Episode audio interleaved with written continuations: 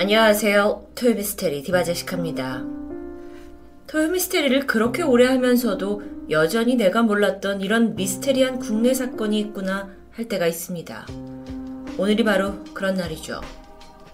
2010년 2월 7일 충청북도 청주시 청원군 오창읍 야산에서 등산객 한 명이 멀리서 무언가를 발견합니다. 산과 전혀 어울리지 않는 거였는데요. 가까이 다가가 보니 흔히 볼 수 있는 피크닉 돗자리였죠. 그런데 이 돗자리가 누군가 일부러 날아가지 못하게 돌로 고정이 되어 있습니다. 뭔가 뭔가를 가려둔 것 같은 수상함이 느껴지는데요. 등산객은 호기심에 하나씩 돌을 걷어냈고 이윽고 돗자리를 걷게 됩니다. 그리고 드러난 건 네모난 모양의 배수구 뚜껑. 특이하게도 노끈이 맨홀 구멍에 칭칭 감겨 있었는데요. 별거 아니네 싶었던 등산객은 문득 맨홀 구멍 아래를 내려다보았고 일생일 대 잊지 못할 장면을 목격하고 말았습니다. 잠시 후 신고를 받은 경찰이 현장에 도착했고요. 맨홀을 열자 묵직한 무언가가 밧줄에 딸려 올라옵니다. 사람의 시신이었죠. 40대 남성, 양손은 등 뒤로 결박이 돼서 케이블 타이에 묶여 있었습니다. 목에 노끈이 감겨 있었고 그 끈이 바로 위에 있는 맨홀 뚜껑과 이어져 있던 겁니다. 즉, 이건 마치 교수형을 당한 것 같은 모습이라고 볼 수 있는데요. 부검 결과 시신은 사망한 지 불과 며칠밖에 지나지 않았습니다. 목이 부러진 상태를 통해서 이 피해자는 살아있는 상태에서 숨이 끊어져 있는 순간까지 이 맨홀에 매달려 있었던 것이라고 추정됩니다. 정말 그 어디서도 볼 수 없었던 잔혹하고 엽기적인 수법. 우선 피해자는 청주에 살면서 건설업을 하던 남성 최 씨였습니다. 지난 2010년 2월 3일에 최 씨는 밀린 공사 대금을 받으러 경기도 안산에 간다면서 오전 8시 반 집을 서둘러 나섰죠. 하지만 그날 이후 행방이 묘연해졌습니다. 가족들은 다음날 오전 10시에 경찰에 신고를 했는데 그때로부터 4일이 지난 2월 7일 최 씨가 맨홀에 매달린 싸늘한 주검이 돼서 발견된 겁니다. 유가족들은 지난 나흘간 최 씨를 찾기 위해 충북 일대를 샅샅이 뒤졌습니다.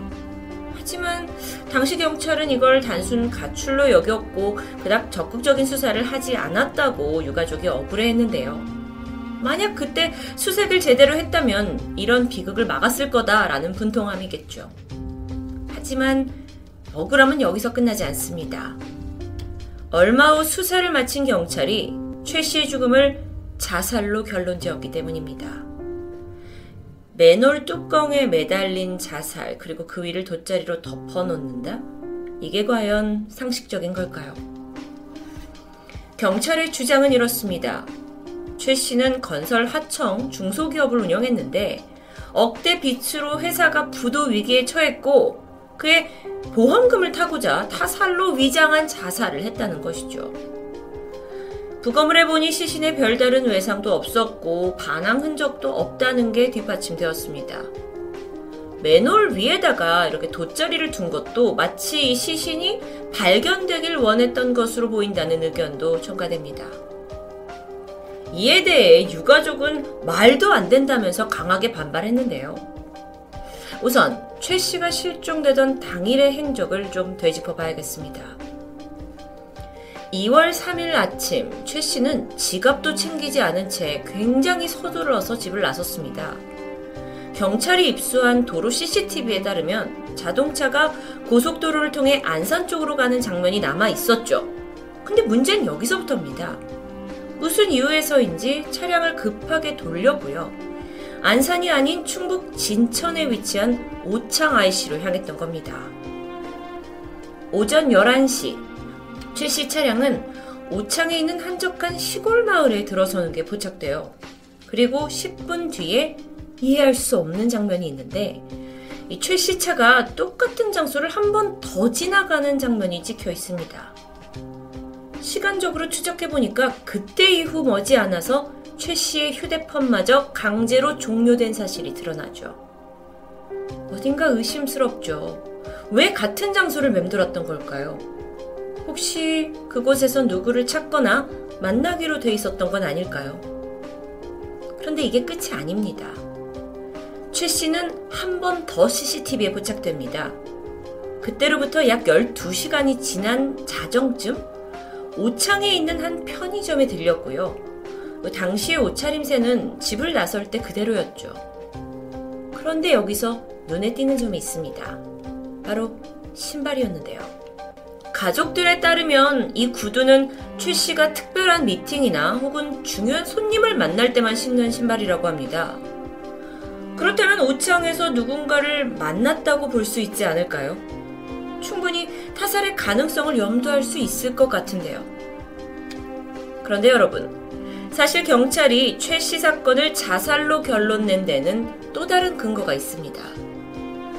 이 사체의 손에 묶여 있던 케이블 타이, 이걸 누가 강제로 묶었다고는 좀 보기 힘들 만큼 매듭이 허술하게 묶여져 있었기 때문이에요. 심지어 약간 혼자서도 묶을 수 있는 모양입니다. 게다가 맨홀 내부에는 사람이 발을 딛고 내려갈 수 있는 발받침이 있었는데요. 그러니까 상황적으로 최 씨가 맨홀 뚜껑을 열고 발받침을 밟고 내려간 후에 스스로 뚜껑과 노끈을 연결해서 목을 매달았다라는 게 경찰의 추정인 거죠. 이걸 또 들어보니 그럴싸한 것 같기도 하고요. 이후에 오창 맨홀 사건은 자살이냐 타살이냐를 두고 분분한 의견이 오갔습니다. 그러던 2010년 SBS 그것이 알고 싶다 제작진들이 나서서 이 미스테리한 사건 현장을 재현하게 되는데 먼저 문제가 된 이 맨홀 뚜껑의 무게가 약 60kg 성인 남성이 혼자 들어 올리기에는 아주 버거웠습니다.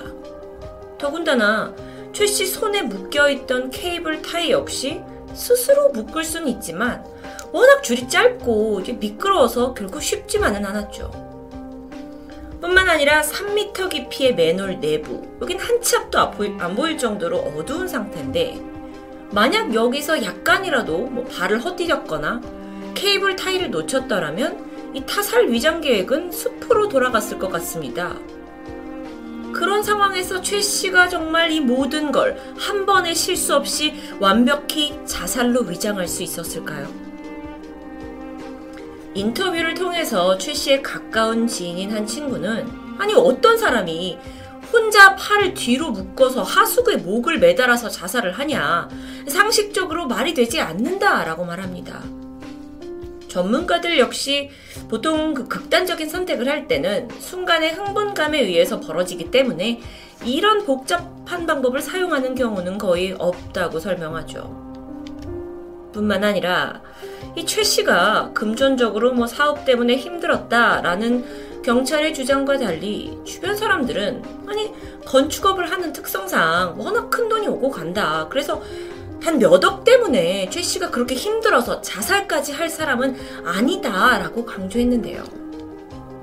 경찰은 최 씨가 가입했던 보험 내역을 토대로 보험금을 타기 위해서 타살로 위장했다라고 말했습니다.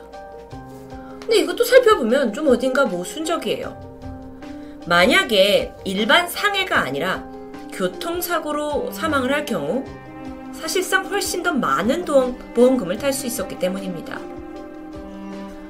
자, 이렇듯 이 오창 외놀 사건 정말 자살이냐 타살이냐로 논쟁이 오가고 있었는데 물론 의심점들은 계속해서 나옵니다. 특히나 최 씨가 타고 온 차량은 그가 숨진 채 발견된 다음 날인 2월 8일 오창 읍내에 있는 한 길가에서 발견돼요. 내부에 특별한 점은 없었는데 여기에 아주 중요한 단서가 남아 있었죠. 그건 바로 부서진 검은색 뿔테 안경입니다. 최 씨의 게 아닙니다. 최 씨는 평소에 무태로 된 안경을 썼고요. 이 안경의 도수 역시 최 씨과 맞지 않았어요. 결국 이 안경이 말하는 건 차 안에 최 씨가 아닌 누군가와 동승을 했다는 거고요. 안경이 벗겨져 있었다는 건두 사람 사이에 어떤 일이 있었다는 걸 말하는 건 아닐까요? 그리고 나서 최 씨의 휴대폰이 강제로 종료되었죠. 그 배터리가 분리가 됐는데 그 분리가 된 휴대폰은요, 맨홀에서 30m 떨어진 나뭇가지에서 발견됩니다. 자살을 결심한 사람이 죽기 전에 굳이 휴대폰을 던지고 죽었을까요? 여러분, 마지막으로 그가 목격되었던 그 편의점 CCTV 기억하시죠? 이걸 좀 다시 살펴보면 그 당시 편의점 밖에는 최 씨가 타고 온 차가 시동이 켜진 채 세워져 있었습니다. 그런데 영상을 보다 보면 눈에 띄는 게 있는데 최 씨가 계산을 하면서 창밖으로 계속 그 차를 주시하는 듯한 거예요. 게다가 차량이 신호를 보내듯 헤드라이트를 깜빡거립니다. 그러니까 좀 동요하는 듯한 모습을 보이기도 했죠. 여기서 헤드라이트가 깜빡였다? 라는 건 또 한 번 동승자가 있었다라는 가능성을 말해주고 있습니다. 이렇게 수많은 의혹과 의심점이 있는데도 불구하고 지금까지 최 씨가 그래서 사망 전에 누구랑 같이 있었느냐에 대한 부분은 끝내 밝혀지지 않았습니다. 그래서 그가 자살이 아니라는 결정적인 증거 또한 발견되지 않았다는 거죠. 여러분의 생각은 어떠신가요? 최 씨가 매달려 있었던 그 맨홀, 여기는 동네 주민들조차 잘 알지 못하는 아주 외진 곳에 있었습니다. 만약 자살이 아닌 타살이라면, 그래서 범인이 존재한다면, 분명 그는 이곳 지리에 익숙한 사람으로 보이는데요. 또한 범행 수법, 그러니까 맨홀에다가 사람을 매단다? 이건 한 명이 아닌 또 다른 공범이 있을 확률도 높아 보입니다. 그런데 함께 차를 여기에 타고 올 만큼 친분이 있는 사람은 아니었을까요? 혹은 최 씨에게 개인적으로 혹은 비즈니스적으로 아주 중요한 사람은 아니었을까요? 이런 모든 가능성을 고려해 볼 수 있지만 끝내 용의자 추적은 불가능했습니다. 이렇게 너무도 풀리지 않는 미스테리임에도 불구하고 오창 맨홀 변사 사건은 결국 최 씨의 자살로 수사가 종료됩니다. 죽은 자는 말이 없고 그날의 진실은 여전히 어두운 맨홀 속에 머물러 버렸죠. 과연 진실은 무엇일까요? 토요미스테리 디바제시카였습니다.